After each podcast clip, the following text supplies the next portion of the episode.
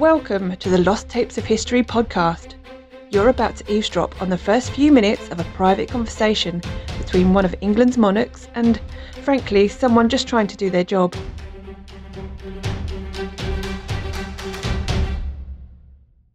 The date is June 1405. Henry has just ended the Yorkshire Rising by executing Archbishop Scrope. It's one of eight assassination attempts and rebellions during his reign, so he's decided to hire a bodyguard. Did you hear that? Was that a gunshot?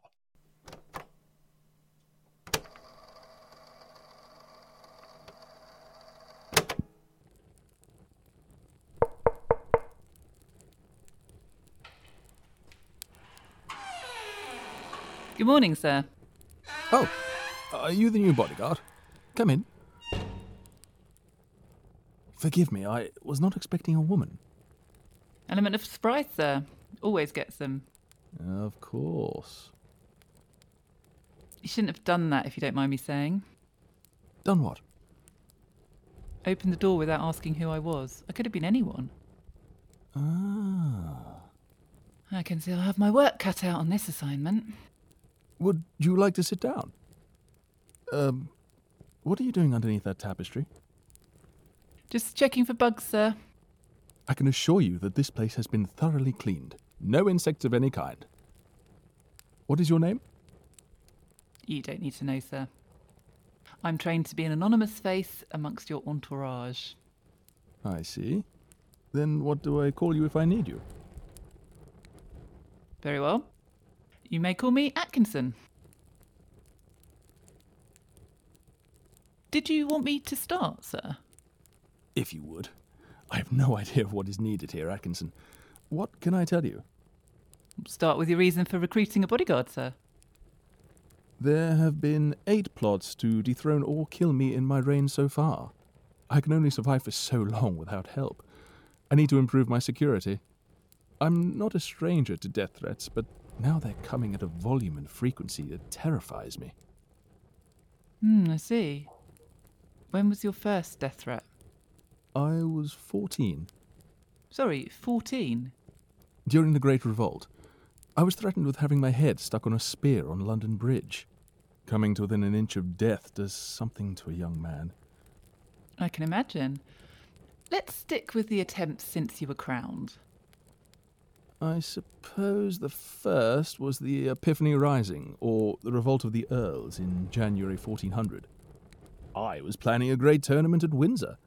They were planning to assassinate me and my sons. Someone revealed the plot, and luckily it was stopped. Were the culprits punished? Twenty six men were beheaded. Thomas Blount was disemboweled and forced to watch his own entrails being burnt. Sounds painful. When asked if he wanted a drink, he said, No, for I do not know where I should put it. it wasn't so painful that he couldn't summon a joke. Clearly. Then Owen Glendower started a rebellion in North Wales. Was he captured? It's a sore point. He's still alive. Right. I'll add him to the hot list then. Hot list? People who hold grudges, sir. People who could do you damage. I see. You won't have enough paper. I'll find you some more. Thank you, sir. Now, where were we? The next was my poisoned saddle. Not heard that one before. There was a plot to smear the saddle of my horse with a poisonous ointment. It would have killed me before I had ridden barely ten miles. So we should check your saddles in future then. Beds are also dangerous. Beds, sir. There was a rumor that a three toothed implement had been concealed in my bed straw, which would have skewered me had I laid upon it.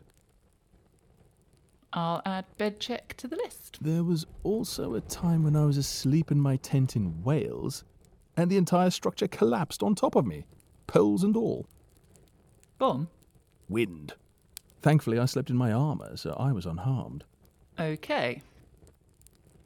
Would you like me to add wind check to the list? No, that won't be necessary. Righto. The next plot involves blackmail. Carry on. July 1403, the Percy family took up arms against me, even though they had been my supporters against King Richard. They sent me a letter demanding £20,000 to secure the safety of the realm. I should add the entire Percy family to the list. I would, just to be thorough. Include their servants and pets. Very well, sir. Spring 1404, Margaret, Countess of Oxford, invited the Duke of Orleans, who hates me, by the way, to invade England. I can see why I'll need more paper. Christmas 1404, Lady Constance Dispenser accused her brother, the Duke of York, of attempting to assassinate me at Eltham. Him personally or hired assassin?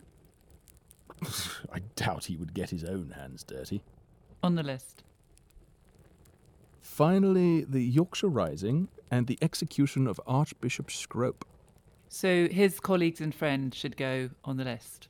I would think so. And now we're up to date. I see. I would advise you to write a will if you've not already done so, sir. I have. It's the first will written in English. That'll help. So, what now? I'm sure you see the problem. I do indeed, sir. I think it would be useful to have an alternative list, a list of those you trust implicitly. It will help me to decide who gets access to you. Sensible. Where do we start? With family, uh, parents, grandparents, All dead. siblings? I have siblings and step siblings. I will need to give you a family tree. You need to see who they married so you can keep track of their loyalties. Spouses? My first wife, Mary, is dead. My second wife is Joan of Navarre. Do you trust her? Her family? Absolutely. Her father may have been called Charles the Bad, but I thought him an okay chap. Can we turn to friends and confidants? Thomas Swinford is a childhood friend and will remain so for life.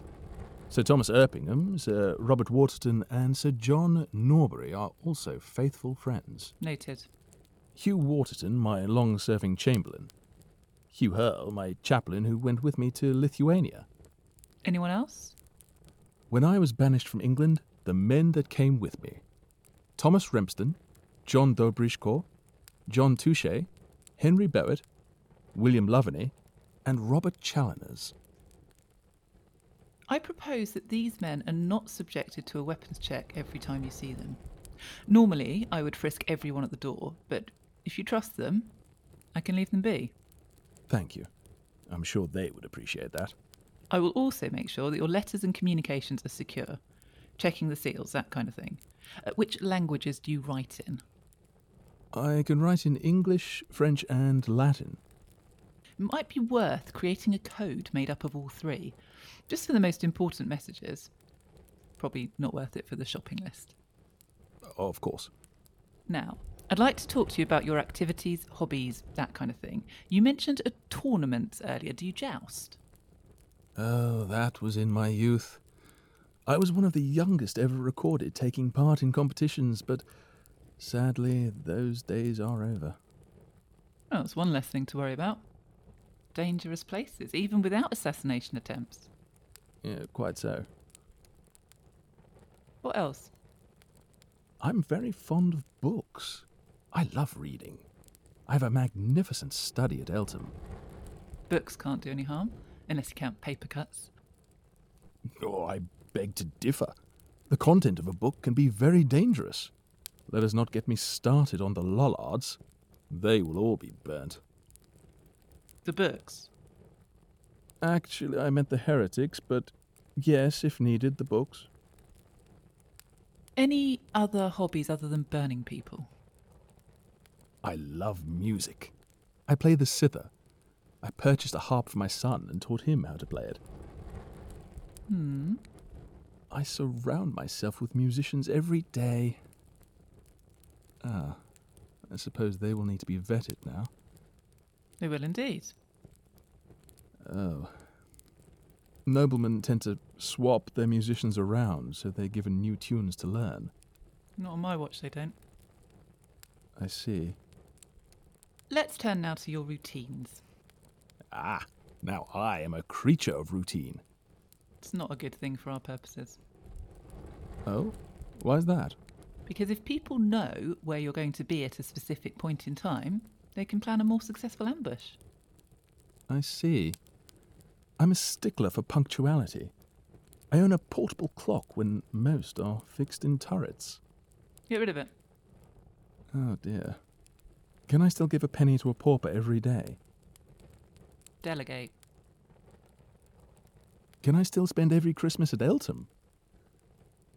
Only if we can increase the security personnel. Oh, Eltham is your primary residence, is that right? yes. And my favourite. Although I also stay at private houses sometimes Southwark Palace, Lambeth Palace, I'll need to do a full sweep. with a broom. Establish potential escape points in each room and any weak points in security. That sounds time consuming. Not at all. I had completed that task within two minutes of entering this room. And so the escape point is. That window. But we're three floors high! Rather a broken leg than stabbed by an assassin. Right. Talking of weaponry, is the Tower of London fully stocked and at my disposal? I have 39 guns and cannons stored there. That sounds sufficient. For now. Do you host dignitaries from other countries regularly? Um. Manuel II, the Emperor of Byzantium, came to London for a visit once. We'll have to limit those for the near future. I can't be expected to look after other VIPs as well. This all sounds very limiting. I'll also be accompanying you wherever you go. I'll be your escort from one safe location to another. Oh, really? At a respectful distance, of course. Not literally behind you on the saddle. This is making my skin condition worse. Mm, yes. You are displaying the classic signs of stress hair loss. Hmm. Is a forked beard a, a thing, or, or No. do you have a food taster and a cup bearer? Do I need them? What do you like eating? Fish and seafood. In that case, yes. But I have this! What's that? It's a medicinal stone. I keep it on a gold chain to protect me against poison. And how does it do that? You dunk it in wine. What? It nullifies the harmful effects of any poison. You can dunk what you want, where you want, but I'll be employing a cupbearer to taste your wine first. I have a sweet tooth. Can I continue to employ my confectioner? Only if he passes the background checks. Ah, This is so much more complicated than I imagined. Uneasy lies the head which wears a crown. You're telling me. Whoa, what was that? It's okay. They're just testing the cannon. Hello, where'd you go? I'm under the table Are you coming out? in a minute. It's quite cozy under here.